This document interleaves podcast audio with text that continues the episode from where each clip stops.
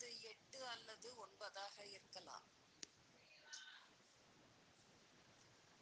அந்த டீச்சர் பெயர் கூட நன்றாக ஞாபகம் இருக்கிறது. பரிமளா. கொஞ்சம் ஸ்ட்ரிக்டான டீச்சர் அவங்க.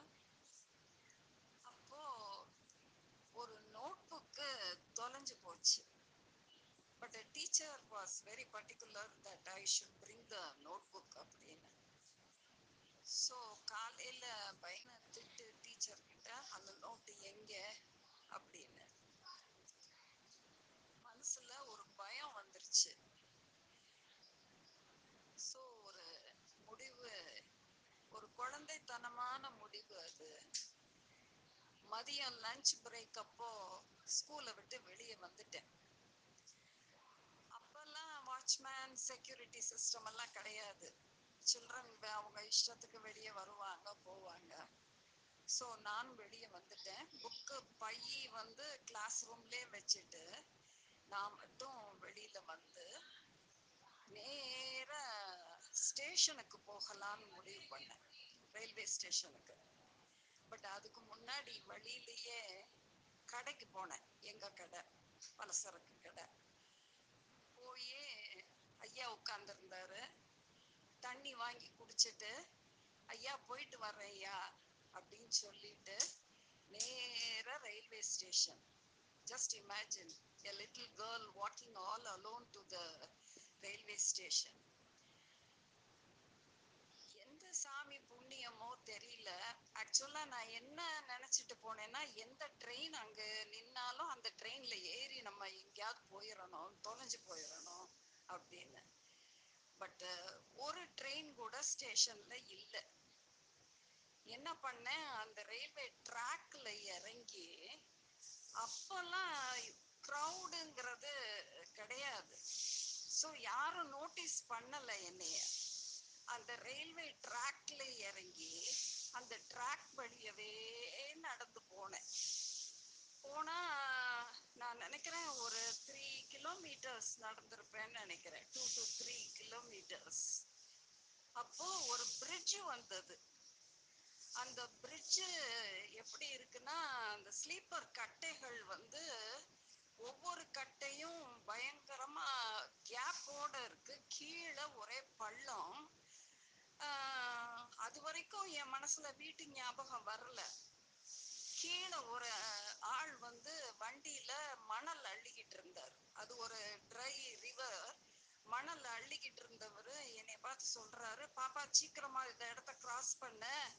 ட்ரெயின் வந்துடும் அப்படின்னு.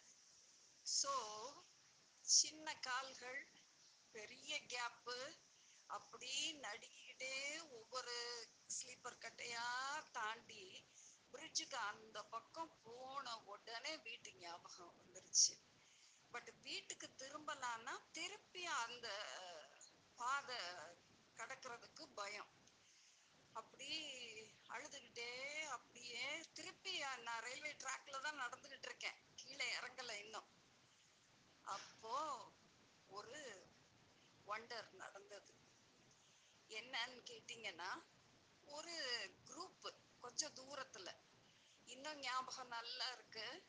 ரெண்டு விமன் அதுல ஒருத்தங்க வந்து கிளிப்பச்சை கலர் இன்னொருத்தங்க வந்து நல்ல பிங்க்கு கிளிப்பச்சை கலர்ல பிளாக் பார்டர் போட்ட மைசூர் சில்க் சாரி நல்ல கிராண்டு சாரி நல்ல ஞாபகம் இருக்கு.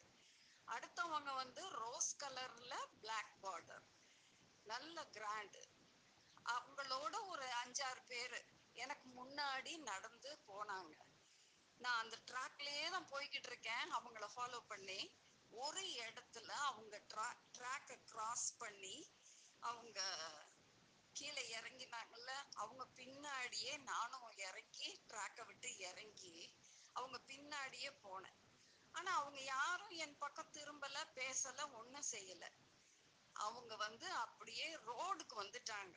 பஸ் போற ரோடுக்கு கரெக்டா நானும் மேல அவங்க போய் ரோடுக்கு வந்துட்டாங்க நானும் அந்த ரோடுக்கு வந்துட்டேன் நான் ரோடுக்கு வந்து ஆப்போசிட் சைடு போய் ஒரு டூ மினிட்ஸ் தான் நடந்திருப்பேன். ஒரு கார் என் பக்கத்துல சரக்குன்னு வந்து பிரேக் போட்டு நின்னுச்சு. அந்த கார்ல இருந்தது யாருன்னு கேட்டீங்கன்னா இசை இல்லம்.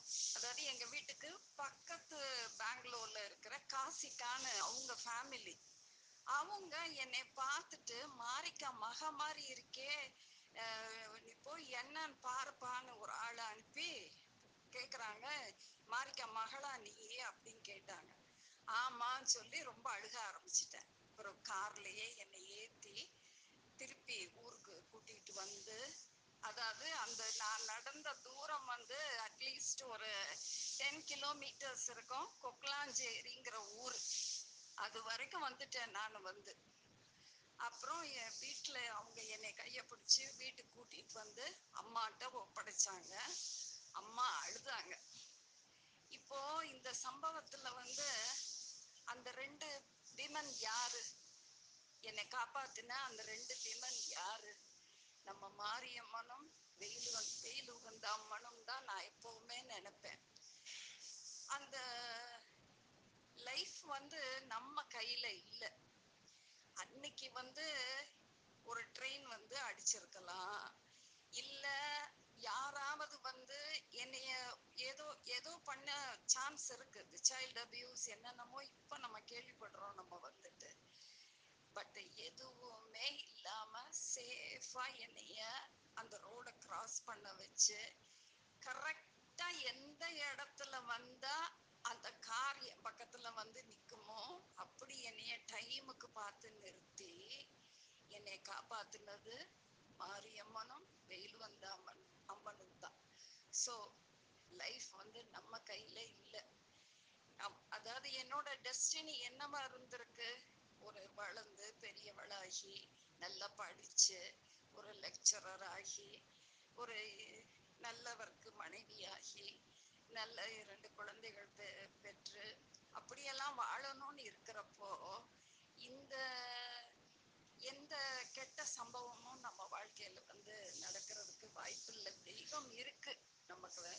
அதாவது வாழ்க்கை வந்து நம்ம கையில இல்லை. தெய்வத்தோட கையில இருக்கு. அந்த தெய்வம் காட்டுற பாதையில நம்ம போனோம்னா என்னைக்கும் நமக்கு பாதுகாப்பும் முன்னேற்றமும் தான். தேங்க்யூ